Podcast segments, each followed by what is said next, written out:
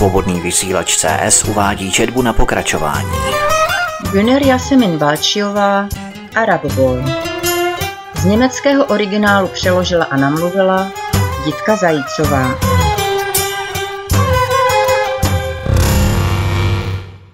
Jak žijí arabští chlapci v Německu a neb krátký život Rašída A. Rašíd, syn libanonsko-palestinských rodičů, Není ani Němec, ani Libanonec, ani Palestinec. On je Arab boy. Tak si sám říká na četrumech, které on nebo jeho kumpáni zásobují vlastními klipy, plnými násilí. Poslouchají zákon ulice, kde si každý to své právo musí vydobít. Kdo to neumí, stane se obětí. Není ještě dostatečně zralý na to o svůj život bojovat. S pomocí nábila, který to z mladého uprchlíka dotáhl až na megapasák a prostitutek, dělá Rašít kariéru kriminálníka, až ho drogy zbaví kontroly nad vlastním životem. Zachrání ho zatčení. Ve vězení čeká na vyhoštění a Německo, tak nenáviděná země, se pro něho najednou stane stělesněním všech jeho tužeb.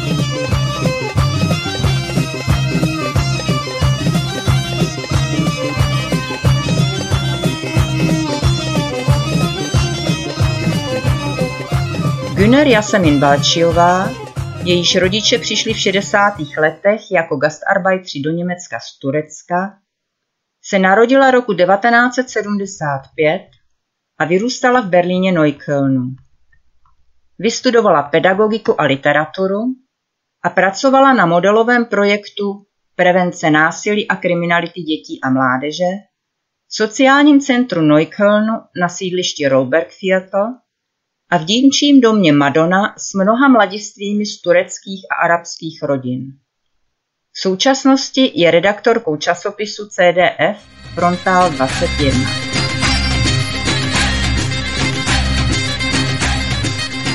Úvod Ještě dnes je čas od času potkávám na ulici v berlínské čtvrtě Rolbergviertel. Samiho, Husajna, Jusufa a Faroda. Za tu dobu všichni vyrostli. Potkám je vždycky, když je zase jednou propustí z vězení, anebo když jim slušné chování po zbytek trestu zajistí přes den svobodu. Ale večer se musí vrátit. Chybí jen Rašíd, hlavní postava příběhu, který tu vypráví, a parťák kliky Arab Boys. Znám je všechny kluky a holky, kteří v tomto příběhu hrají nějakou roli pod změněným jménem. Vyrostla jsem s nimi. S některými z nich jsem se před léty kamarádila. Když jsem se s rodiči a svými třemi staršími sourozenci přistěhovala roku 1978 do berlínské čtvrti Rolbergviertel z malého zahradního domku, nemohl ještě nikdo tušit, že se to tu změní v následujících letech na problémovou čtvrť s vysokou nezaměstnaností, kriminalitou a násilím. Tehdy jsem měla spoustu německých přátel, ale také tureckých, jugoslávských a řeckých. Otec mě a moje sourozence vždycky nabádal, abych navazovala kontakty s okolím. Ty byly pro něho vždycky důležité. Považoval je za nezbytné společenské pojítko se zdejší německou realitou. Tak ale nesmýšleli všichni turečtí sousedi. Mnozí se Němcům spíš vyhýbali, měli strach, aby nestratili svou národní kulturu, chtěli být raději jen mezi svými a udržovat si svůj rodný jazyk. Jako dítě jsem se na tatínka často zlobila, že byl k Němcům vždycky tak milý, že o nich tak přátelsky hovořil a posílal mě do katolické školky, jež pro mě byla místem, které ve mně zbuzovalo hrůzu. Tady, stejně jako později ve škole, jsem byla turkyně. Přitom jsem turecky skoro nemluvila, Mojí mateřštinou se stala Němčina. Na základní škole to bylo pro mě štěstí, jinak bych bývala skončila v turecké třídě a na tu se ostatní žáci dívali jako na spolek lůzrů. Této třídě přidělili jako učitele rodilého Turka, který sotva uměl mluvit německy, za to byl velmi autoritativní a na vystrašené žáky jen hlasitě řval povely. Nevím, čeho tím chtěli příslušné školní úřady dosáhnout. Asi to odpovídalo jejich očekávání, které tehdy ještě pořád panovalo, že se Turci jednoho krásného dne vrátí zpět do Turecka. Ale oni zůstali. Když dnes na nějaké žáky z turecké třídy natrefím, tak to jsou většinou zelináři nebo mají kiosek s kebabem, brzo založili rodinu a doma s dětmi mluví turecky. Jiný způsob života se nenaučili a tak předávají svým dětem dál to, co už jejich vlastní příchod do Německa zhatil. První rok na základní škole jsem si také myslela, že jsme Turci. Moji rodiče spolu často mluvili řečí, které jsem nerozuměla. Až když jsem se začala vyptávat, dozvěděla jsem se, že to není turečtina, čím mluví, ale že moji rodiče nemluví ani turecky, ani kurdsky, nýbrž zaza, jazykem v Turecku až do 80. let 20. století zakázaným a spjatým se zcela jinou kulturou. Aby nás chránili, tak o tom s námi dětmi nemluvili. Rodiče přišli do Německa z malé vesnice ve východní Anatolii jako jedni z první generace gastarbeiterů. Tatínkovi bylo málo přes 20, když vstoupil na půdu své nové vlasti, zlákán vidinami moderního světa. Mamince, která za ním odešla po roce s mojí starší sestrou, bylo přesně 20 let. Jejich kariéra gastarbeiterů, která začala v Bavorsku, kde stejně jako spousta jiných pracovali v nejrůznějších továrnách, je jednoho dne zavedla také do Berlína Neuköllnu, kde tatínek pracoval jako řidič sanitky a maminka jako uklízečka. Když se musela po 25 letech této práce ze zdravotních důvodů vzdát, dostala jako dárek kytku v květináči. Také moji rodiče si dlouhá léta mysleli, že se jednoho dne opět vrátí do Turecka. Chtěli tady v Německu vydělat peníze, aby si mohli tam v Turecku vybudovat vlastní existenci. Když jsem přišla v Berlíně roku 1975 na svět jako poslední ze čtyř dětí, už se o návratu nehovořilo.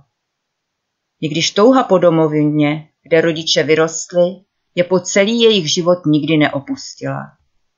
Když otec před sedmi lety náhle zemřel, rozhodli jsme se nepřevážet ho do jeho vlasti, ale pochovat ho tady. Strávil většinu svého života v Německu, jeho děti tady žijí a jeho vnoučata by se sotva kdy vydala na hřbitov do hor východní Anatolie. Rozhodnutí tu zůstat souviselo také s nedostačující kvalitou systému státního školství v Turecku, kterému nechtěli dát své děti v šanc. Můj otec mohl navštěvovat základní školu jen čtyři roky, moje matka nikdy nedostala možnost naučit se číst a psát. Pro ně pro oba byl úspěch jejich dětí ve škole důležitý. Tatínek ve svém nejlepším obleku byl na každé třídní schůzce a maminka nás nikdy nepustila do školy bez snídaně a vždycky jsme si nesli sebou chleba s máslem na svačinu. My děti jsme byli jejich velkou nadějí. My jsme měli studovat, abychom se jednou měli lépe než oni. نسيت الحلو حبيبه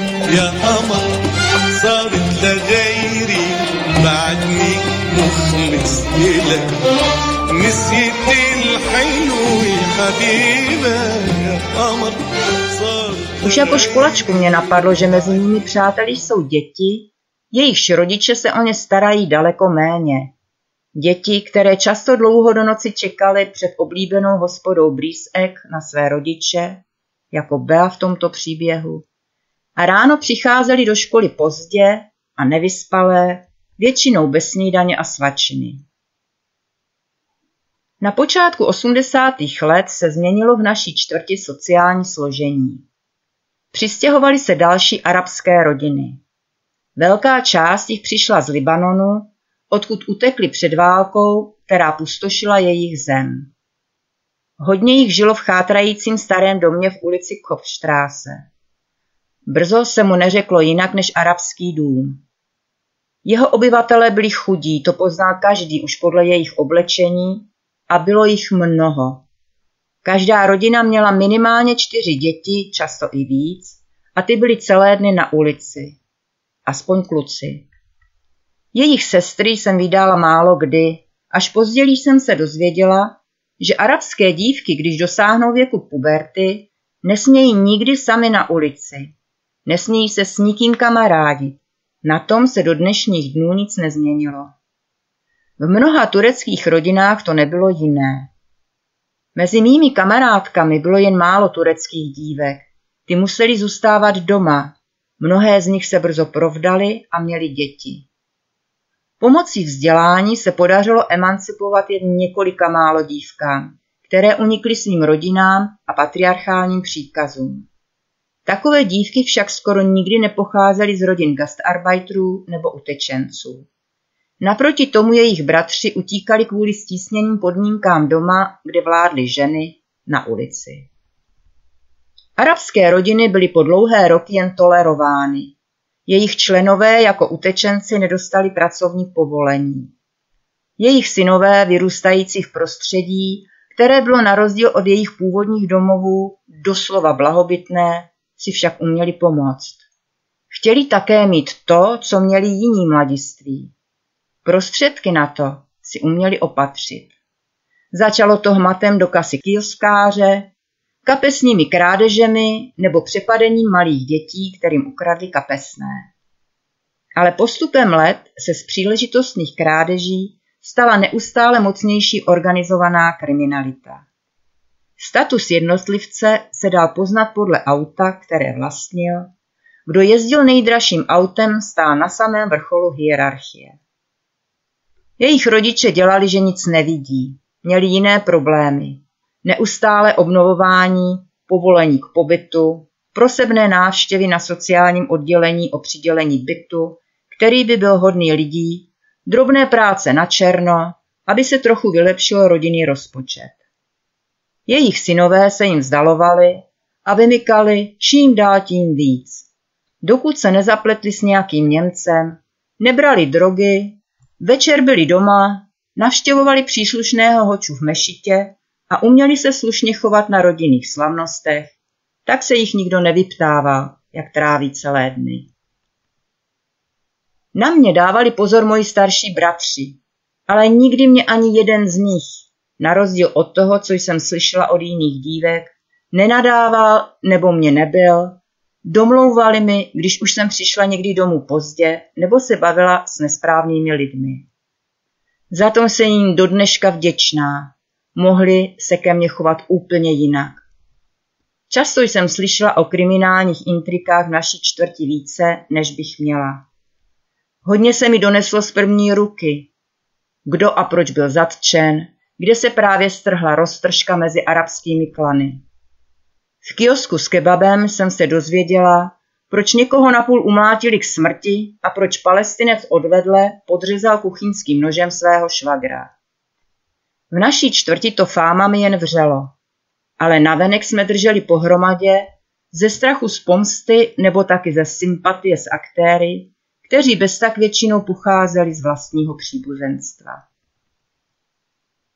Velkým vzorem pro mě byla moje sestra. Jako první z rodin Balčiových a Mirzanliových měla v kapse maturitu a já chtěla být jako ona. Po maturitě jsem začala studovat pedagogiku a pracovala s dětmi a mladistvými ve čtvrtě Robert Viertel. Chtěla jsem na pomoci tomu, aby mohly dívky vystupovat s větším sebevědomím. Vadilo mě to už ve škole, jak se s nimi často zacházelo, jak se chovali sami mezi sebou. Ty vulgární příběhy ze sklepů, které se pak všude vyprávěly a ty ponižující pomluvy, které pro ně znamenaly společenskou smrt. Proti tomu všemu jsem chtěla něco dělat. Pro mnoho mých chráněnců jsem byla důvěrným přítelem i vzorem. Jedna, která to dokázala a vyrostla v téhle čtvrti a tak měla vždycky přímý kontakt s jejich prostředím. Znala jsem jejich táty a mámy, znala jsem místa, kde se kluci scházeli a taky jsem věděla o problémech uvnitř jejich rodin, o fyzickém násilí, kterému byly děti mnohdy vystavovány. Mladiství mi hodně důvěřovali, léta jsme se znali a pro mnoho z nich jsem byla jakýmsi pojítkem k okolnímu světu.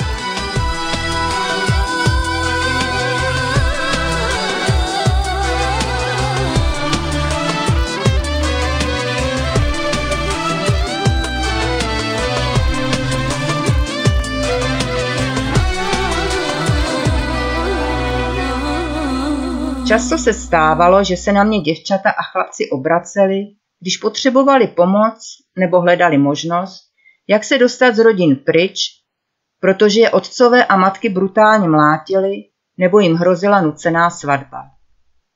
Pak jsem jim poskytla profesionální pomoc a doprovázela je kousek na jejich další cestě životem. Jak léta běžela, bylo vidět, jak se ve čtvrti stále více prosazují mládenci z arabských a tureckých rodin. Většina německých rodin se odstěhovala. Kapitulovali před pěstním právem, které tu vládlo na ulicích, před mocenskými boji, jež utlačovali slabší chlapce, protože ti za sebou neměli oporu rodinného klanu. Klika převážně arabských mladíků tyranizovala sousedy a organizovala neskrývaně svoje nezákonné machinace. Kdo se s nimi nechtěl zaplést, obcházel místa, kde se zdržovali velkým obloukem. Byla jsem jednou ze dvou mladých žen v zařízení pro mládež, jež bylo přístupné i arabským chlapcům. Starali jsme se o toto středisko společně se dvěma kolegy, kteří že stejně jako já pracovali co by placené síly a kteří také vyrostli ve čtvrtě Rolbergviertel a s mojí kolegyní již jako jediná z nás měla ukončené pedagogické vzdělání.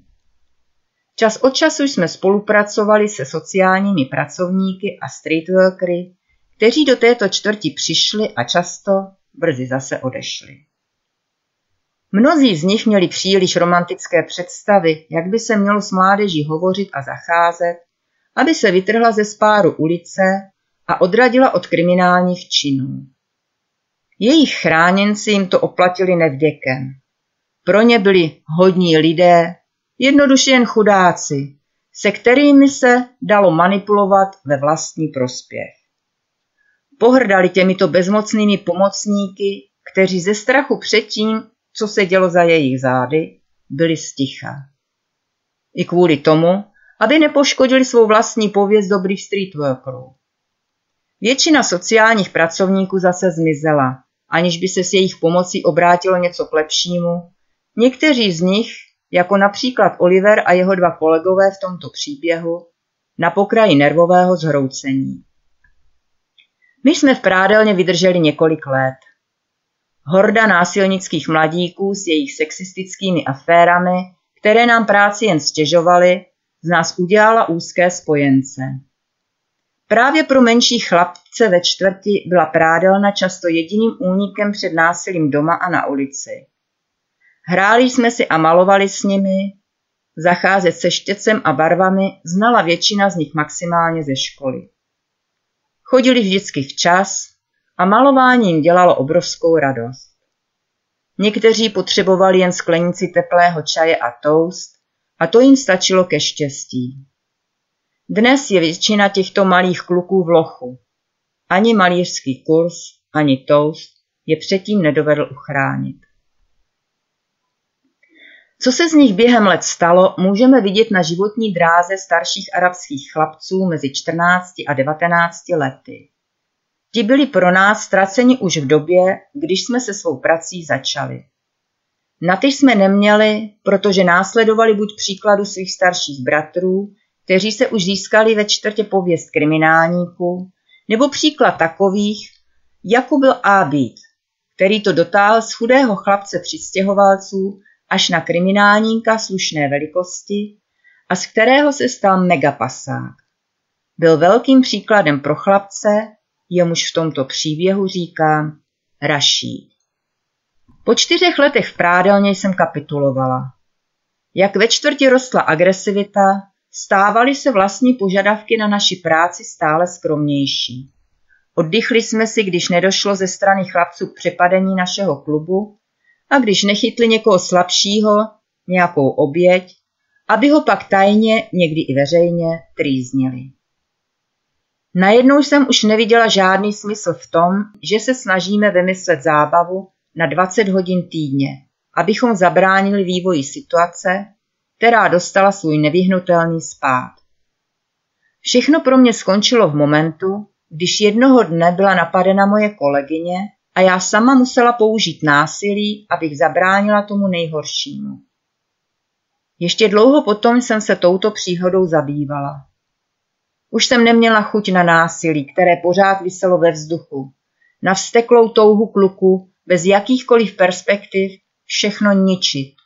Na kluky, kteří se chovali jak spráskaní psy a každého, kdo se k ním přiblížil, pokousali. Stáhla jsem se do sebe.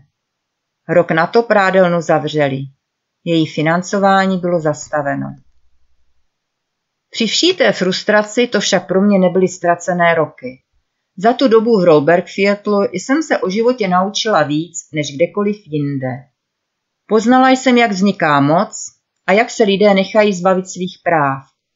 Jak subtilní a rozmanité mohou být formy násilí a přihlížela jsem, jak se lidé ničí. Ale také jsem viděla, jak křehké jsou někdy i ty nejtvrdší povahy, když se jim podíváte za fasád.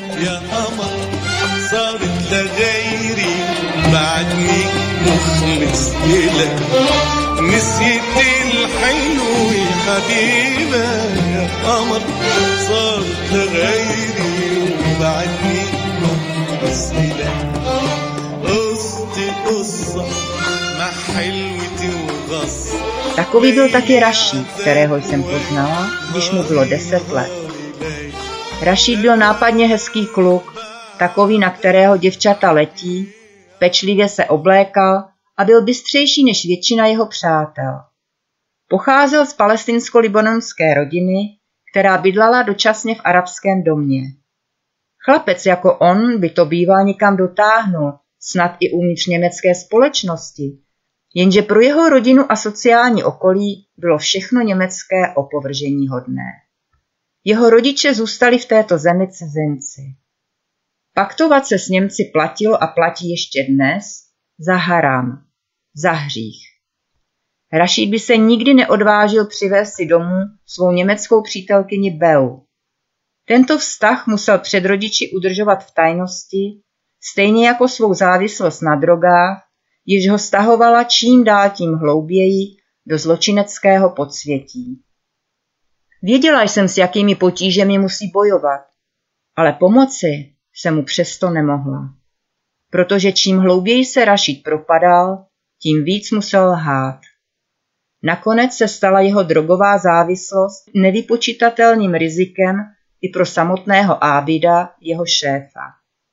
Rašíd ho okradl o peníze.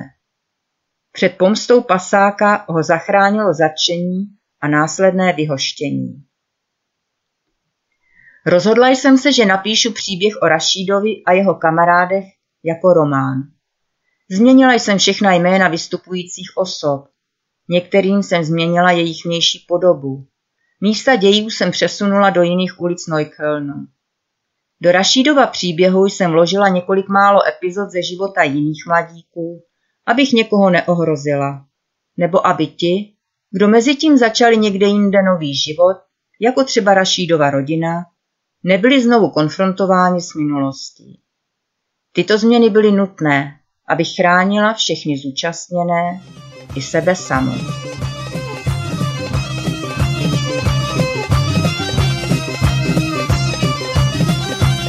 Zatčení Je devět hodin večer, světla zhasla. Rašid poslouchá, jak mu buší srdce. Ucho má přitisknuté k pryčně a srdce mu tluče hlasitěji a rychleji. V malé celé nápravného ústavu pro mladistvé je tma. Má strach.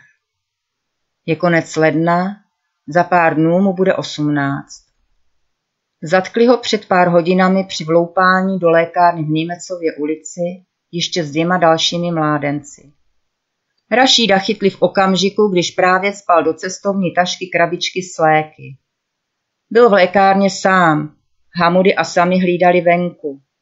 Proto se stal hlavním vyníkem on, i když loupež zosnovali ti druzí dva. Lékárnu vykradli už jednou. Rašíd s nimi po druhé jít nechtěl, ale sami na něho nastoupil, nadával mu a hrozil, že řekne Fuadovi, Rašídovu otci, že jeho syn bere drogy. Tak dlouho ho sami a Hamudy terorizovali a vydírali, až Rašíd neviděl úniku.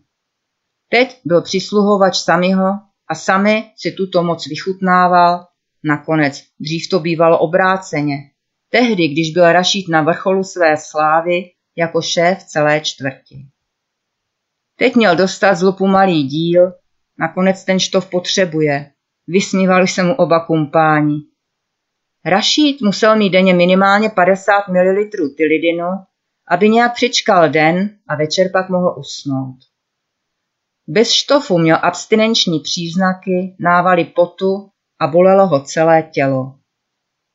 To se pak musel ukrýt ve sklepě, aby rodiče nic nespozorovali. Až když všichni spali, plížil se do svého pokoje. Jak k tomu všemu mohlo dojít? Chtěl s tím přeci skončit. Nechat tu špinavou práci jiným. Přísahal na všechno, co mu bylo svaté. Všechno začalo malými krádežemi. Když bylo Rašídovi deset, ukradl poprvé v krámě u Kajzera pitlík z Haribo bombóny. Udělal to ještě několikrát, až ho vedoucí načapal a nechal ho domů odvést policií. Později se specializoval na cigarety a alkohol. Když měl dobrý den, podařilo se mu i dva kartony.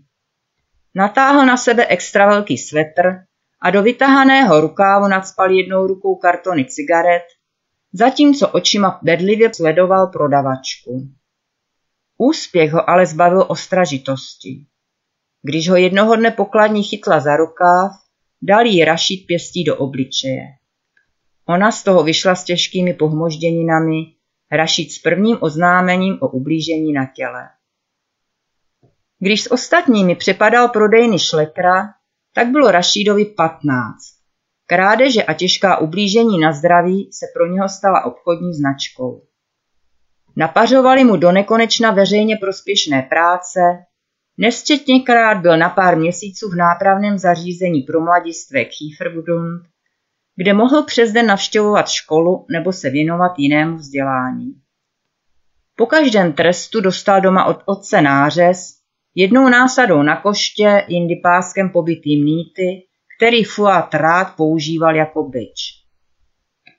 Vězení bylo pro Rašída to nejhorší. Radši se nechával zmátit. Už nikdy nechtěl skončit v celé. To si přece vzal. Ale teď je pozdě. Teď mě chytli za prdel, pomyslel si. Levou rukou nemůže hýbat, tak hrozně ho bolí. Tak moc bušil pěstí do podlahy ze vzteku a ze zoufalství, mlátil hlavou o zeď celý, pořád a pořád, až mu vytryskla z nosu krev. Stejně tak mizerně jako teď se cítil před mnoha lety, když musel s Lejlou, svou matkou a třemi malými sourozenci utéct na ulici z dosahu otcova hněvu. Ten ho chtěl zmlátit páskem, protože Rašít rozbil sousedovi okno sněhovou koulí. Do toho se vmístila máma, zatímco dvě sestry a malý Ibrahim se krčili v rohu vedle skříně a tiskli se s pláčem k sobě. Rašídovi a matce tekla z nosu a pusy krev, tak hrozně otec mlátil. Pořád a pořád. Oči měl hněvem rozšířené a byl rudý, obličej skřivený vztekem. Vy nevěřící, chcete být mou skázou? Řval, rozpřáhnul se a byl matku koženým řemenem až do masa. Mlask, mlask, mlask. Na tenhle den Rašid nikdy nezapomene. Pořád mu před očima běží scény z téhle noci, jako v nekonečném filmu. Tenkrát se tak hrozně styděl, když matka sourozenci a on, skoro nazí, bosí a jen v tenkých nočních košilích prchali ulicí do tmavé berlínské noci. Byla zima, krev jim zasychala v koutcích úst a na prstech jako hustá jahodová marmeláda, vítr bičoval obličeje sněhovými vločkami a přilepil dětem na řasy drobounké ledové krystálky. Azyl našli v blízké hospodě, kde se místní alkoholici propíjeli nocí. Můžete nám pomoct? Můžete zavolat policii? Poprosila matka lapajíc po dechu. Majitel hospodí beze slova podal telefon, téměř s nechutí, ani se na ní nepodíval. Pořád tihle přivandrovalci, co mlátí své ženské, zamumlal někdo z tmavého kouta. Měli by je všechny poslat domů. Rašid cítil jejich zvědavé pohledy na promrzlém těle a rozpačitě počítal dlaždice na podlaze, aby se vyhnul pohledům zvědavých hostů. Zrovna tady, před těmihle somráky, musíme prosit o pomoc. Čím déle počítal, tím rychleji musí tenhle ponižující okamžik skončit, myslel si. A přitom pevně svíral ruku mladší sestry Sary. Bylo to poprvé, co Leila zavolala policii, aby ukryla sebe a děti před manželem do bezpečí. Rašídovi bylo deset a vždycky, když si na tento den vzpomněl, ho přepadl pocit ubohosti a bezmocnosti. Tak, jako právě teď. Teď leží tady, ve tmě, na pryčně, ve vězení. Ještě nemá abstinenční příznaky, ještě pořád působí kapky, které si stačil rychle nakapat na jazyk dřív, než rozbil dveře lékárny. Ale ten pocit slasti, který se vždycky pod ty lidinu dostavil, dneska mužiku vyprchal.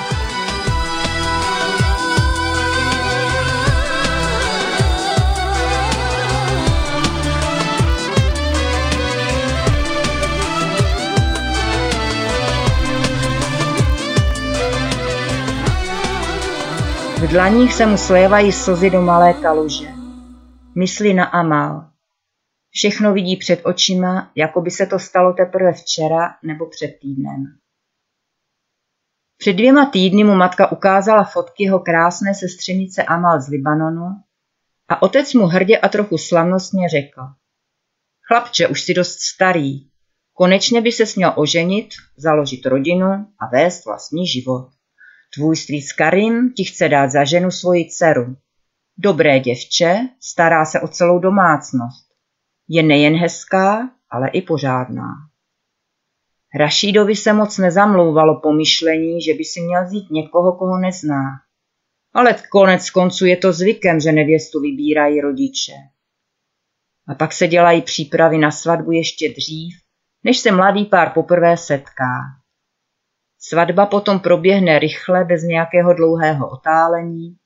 Svatba je něco jako překotná návštěva u holiče. A se špatným účesem se nakonec dá taky žít. A teprve, když je po svatbě, všichni říkají, že ten zbytek se už poddá. Krev je vždycky hustší než voda. Zahnal rašit všechny pochybnosti a německé děvče jako Bea by u matky stejně neprošla. Dokonce ani některá turecká děvčata ze čtvrti se jí nezamlouvala. Ovšem německé děvče by bylo přes příliš. Ale Bea byla pro něho stejně minulostí.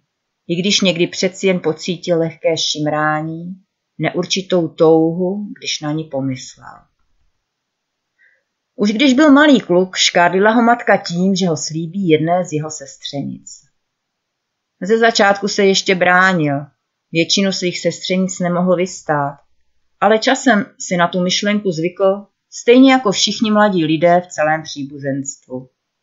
Rodiče tak dlouho předkládali svoje návrhy, až se vybrala ta pravá. A jako chlapec na tom byl lépe než děvčata, přeci mohl častěji říct ne.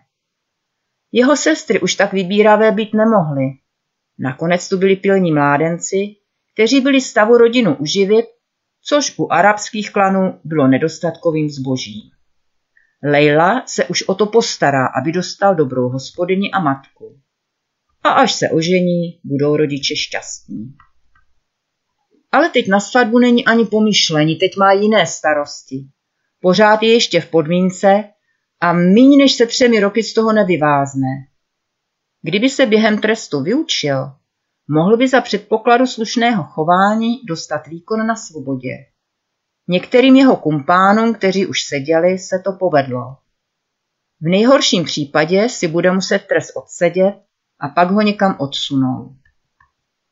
Rašídovi rodiče patřili mezi ty tisíce trpěných válečných utečenců, kterým se tady v Německu dostalo přijetí poté, co v roce 1992 obsadil Izrael část jižního Libanonu a pronikl až do západního Bejrútu, rodného města Rašídových rodičů. Jeho otec je libanonský Kurd, matka palestinka. Leila byla přitom, když izraelští vojáci popravili dva z jejich pěti bratrů přímo na ulici při masakru v utečeneckých táborech Sabra a Šatila v Bejrútu. Matce se stejný osud vyhnul jen díky tomu, že jeden soused ducha přítomně zatáhl do nějakého domu. Když vojáci odešli, viděla Bašira a Amina ležet v kaluši vlastní krve na zemi s otevřenýma očima, s prázdnými pohledy. Leila k ním běžela, vrhla se k zemi a objímala je tak dlouho, až poslední známky tepla unikly z jejich mrtvých těl. Jen násilím se podařilo sousedům ji od nich odtrhnout. Rašid sám Libanon vůbec neznal, nikdy tam ještě nebyl. Útěk do Německa tehdy zorganizoval otec, zatímco prarodiče s ostatními členy rodiny utekli z Bejrútu do východní části Turecka, kde žijí v jednoduchých podmínkách na kraji města Iskenderum. Dnes je Fuad rád, že zvolil jinou cestu než zbytek rodiny. Přeci se jim v Německu daří lépe než příbuzním v Turecku. Ale přesto zůstává Bejrut a Libanon jeho domovem. Neustále vychvaluje před syny Libanon jako nejkrásnější zemi na světě, zemi, kde by mohla žít v míru vedle sebe nejrůznější náboženství a kultury, kdyby izraelští židé nerozněcovali věčné nepokoje. Lidé v Libanonu vycházejí mezi sebou než v Německu, to tvrdí i Leila. Ale Rašída to nikdy nepřesvědčilo. Proč se tedy rodiče nevrátili? Takové vychvalování mu připadalo nepravdivé. Libanon pro něho nebyl žádnou alternativou k životu v Německu. Vzpomínky rodičů mu šly na nervy. Pro Rašída existuje jen jeden domov a tím je Berlín. Přesněji řečeno berlínská část Neukölln. Tady se narodil, tady vyrostl, tady prožil celý svůj život. A teď se musí pořádně zamyslet, co se z něho stane, když ho bude muset navždy opustit. Strašná představa. Rašidovi se udělalo špatně při tom pomýšlení. Tak špatně, že cítil nutkání na zvracení.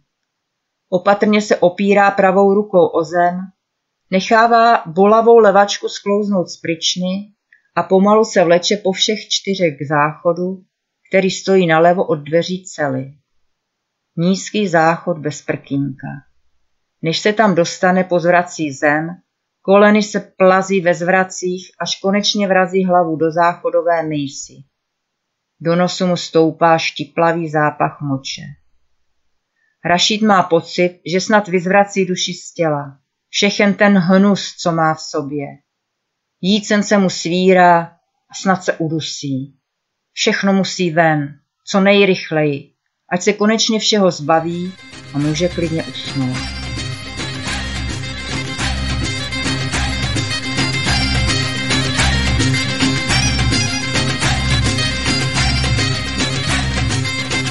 Když byl ještě malý, dostal jednou hroznou horečku. Táta ho při zvracení přidržoval. Dělalo mu to tak dobře, jak ho tátovi ruce hřály a hladili po jeho malém kříži. Teď chce zvracet, aby bylo zase všechno v pořádku, aby se tenhle zlý sen rozplynul. Tělem mu proletí mocná křeč a vyrazí najednou celý obsah žaludku ven. Rašít objíma křečovitě pravou rukou záchod, aby nestratil rovnováhu a pevně tlačí bradu na vnitřní okraj keramické mísy. Ještě pár krátkých křečí v žaludku a tělo je až na hořkou žaludeční šťávu konečně prázdné. Z nosu mu opět teče krev a v puse se mísí zápach zvratků a krve. Rašíc zasténá, pustí se záchodu a stočí se hnusem a bolestí na podlaze. V bledém měsíčním světle které padá do celý malým okénkem u hlavy pryčny, rozpoznává svou levou ruku, zdá se mu, že je zlomená. Opatrně ji osahává a cítí, jak je opuchlá. Rašíc se sveze po záchodu na zem a vyčerpaně se otočí na záda. Zuby mu drktají zimou, tak chladná je betonová zem. Nemá však sílu, aby se vytáhnul nahoru na pryčnu. Vlastní tělo mu připadá cizí v hlavě mu hučí a lapá po dechu. Mohl by se pokusit vstát, umýt si obličej, zmáčknout nouzové tlačítko a přivolat dozorce, aby mu nechal ošetřit ruku. ale Rašid se cítí tak mizerně, tak pod psa, že se nezmůže na nic jiného, než ležet na zemi a sténat. Začíná cítit v celém těle absťák. Potřebuje ptilidin. Už si nevzpomíná, když si vzal drogy poprvé, ještě nedávno nalhával sám sobě, že s nimi může kdykoliv skončit. Teď už ale ví, že to nejde. Ještě chvíli tady leží na zemi. Jak by to bylo hezké, kdyby byl doma v posteli, ve svém pokoji, o který se dělí se svými bráchy. Co pak asi teď dělají? Zdá se mu o horkém čaji, co mu vždycky večer vařila maminka, a o Amal, hezké dívce, kterou nezná a které se měla stát jeho ženou, ale nakonec se jí nestane. Ať je šťastná. S takovým lůzrem jako já by asi těžko měla hezký život. Pomyslí si ještě, než konečně usne z tváří v pravé dlani. Když ho později probudí zima, venku už svítá. Odhrne si z obličeje pramen hustých vlasů, kruhy pod očima má tmavší než jindy, ale krása jeho velkých černých očí tím nezmizela. Dlouhé řasy a mírné oblouky obočí, které vypadají jako namalované, obdivovaly vždycky všechny přítomné holky. I když ho provázela špatná pověst lamače srdcí, podstrkávala mu děvčata pravidelně svoje telefonní čísla. Vystouplé lícní kosti, pravidelný oválný obličej a lehký irokéský střih vlasů se postarali o to, aby vypadal hezčí než většina arabských kluků v jeho třídě. Před necelými dvěma roky mu jeho hezký vzhled málem zajistil smlouvu na reklamu s. Z firmy si ho našli při jednom castingu na ulici, když hledali pravé tváře pro novou street soccer kampaň. Kdyby tenkrát Rashid býval přišel včas na focení, zdobil by jeho obličel tisíce reklamních plakátů po celé zemi. On ten casting ale zmeškal, protože byl plně zaměstnán tím, aby schoval v jednom z pronajatých sklepů ukradené součástky skútru, co mu svěřil přítel sami. Rašídovo, jinak silné tělo, vytrénované v Ábídově fitness studiu, anaboliky napumpované svaly, to všechno bylo teď slabé. Sedí tu celý skroucený a klepe se. Jako když najednou vypustíte z nafouknutého balónu vzduch. Chce se narovnat, kvůli bolavé ruce neudrží slzy a nadávky. Těžko si přiznává, že má bolesti, které nevydrží a nutí ho brečet. S námahou se vleče k umyvadlu, umístěnému hned vedle záchodu a strčí hlavu pod studenou vodu. Pak se svalí na pryčnu, chvíli zírá do tmy cely, až nakonec máčkne nouzové tlačítko. Nechce se ukázat před dozorci jako slaboch, Ti synové mě nesmějí vidět brečet, říká si. Rychle si z obličeje špinavým rukávem pulóvru utírá slzy. Je nervózní, srdce má až v krku, přemýšlí, co jim řekne, až přijdou. Má se přiznat, že má bolesti? Nebo má dělat, že mu ruka náhodou napekla a tvrdit, že neví proč, že jim to chtějí jen z opatrnosti oznámit? Ještě než stihne dát dohromady jedinou větu, slyší, jak se otvírá zámek ocelových dveří, rozsvítí se světlo a před ním stojí podsaditý starší muž s kulatým obličejem. Tak co chlapče, co pak máme za problém? Než stačí Rašít odpovědět, dozorce jeho nateklou ruku spozoruje. Co se ti stalo? Rašít mlčí. Vlastně chtěl policajta urazit, chtěl mu říct, že se ho on Rašít nebojí. Teď ale sedí na pryčně a dozorce mu vůbec nepřipadáš tak nesympatický. Nemůže si na něj vylít stek tak, jak to udělal, když ho zatýkali.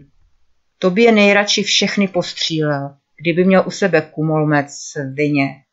Bez zaváhání by je zastřelil, to si je jistý. Teď ale nemá důvod k nenávisti a toho dohání ke vzteku. Až se mu sevřel krk, v hlavě cítí takový tlak, že snad exploduje. S tím Rašit nepočítal ale stejně nechce dát staršímu muži najevo, že mu je sympatický. Je to jen takový německý policaj, kterému jsem fuk, říká si. Dozorce podá Rašídovi beze slov kapesník a zavolá doktora. Rentgen ukazuje čistou zlomeninu. Došlo k fyzické roztrčce při zatýkání? Ne. Pak si musel ruku zlomit sám, tvrdí doktor. Rašída to nechává chladným, dostane injekci proti bolesti a pak mu dají ruku do sádry. Spurně sedí na posteli, neustále pokukuje po malé skřínce s léky. Není tam náhodou tylidin, proletí mu hlavou. Věc, co by teď tak strašně potřeboval. Víc než cokoliv jiného. Věc, která z něho poslední měsíce dělala šťastného, dobře naladěného člověka, který necítil bolest a nebyl agresivní. Kdyby nedával doktor aspoň chvilku pozor a dal mu šanci se do skřínky podívat, hned by Rašid chytil příležitost za pačesy. Ani by dlouho nepřemýšlel nad tím, že ho přitom můžou oba dozorci, co stojí u dveří, chytit. Je mu to jedno, za to riziko by to stálo. Má na kontě jiné věci, co udělal, aby si opatřil kapky štěstí. Dokonce okradl svoji vlastní mámu. Proč by se měl bát okrás vězenského doktora? Naopak, udělat si prdel z těchto čuráků přímo v base mu vehnalo do živl dávku adrenalinu a pocit, že je nad nimi. Než se ale naskytne sebe menší šance dostat se ke skřínce, sedí Raší zase ve své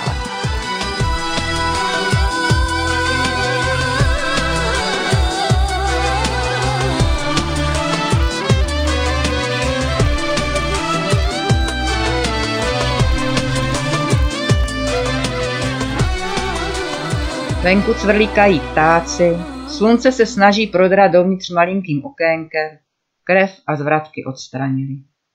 Ve vzduchu je cítit citrusová vůně čistícího prostředku. Rašíd si lehne na pryčnu, za chvilku ho předvedou před vazebního soudce, proběhne zrychlené řízení jeho případu. Je to tak zvykem u mladistvých recidivistů. Mezi ně on patří, mezi ty, kdo už byli trestáni předtím, než dovršili věku trestní zletilosti, mají rejstřík plný předchozích trestů a jejich sociální chování nedává naději na zlepšení. V očích justice jsou na základě jejich vysoké trestné činnosti a násilnickému chování něco jako tikající časová bomba. Rašid to ví. Už několikrát si musel tohle kázání vyslechnout. Kradl starým ženám kabelky, přivlastňoval si kapesné malých dětí na cestě do školy, šahal do kasy kiosku vedle jeho školy a pokaždé znovu porušil zkušební podmínku. S každým deliktem, který mu byl prokázán, se stával lepším a násilnějším profíkem. Všichni, kdo Rašída znali, to věděli a měli z něho strach. Přitom takový nebyl vždycky. Ale pak v jeho životě nadešel den, kdy tomu přišel na chuť. Rašid o tom rád vypráví. Tehdy cítil, jak mu to dělá dobře, když může ostatním ubližovat a dělat jim bolest. Prostě jen tak. Svobodný vysílač CS uváděl četbu na pokračování. Güner Jasemin Balčiová, Arab Boy. Z německého originálu přeložila a namluvila Jitka Zajícová.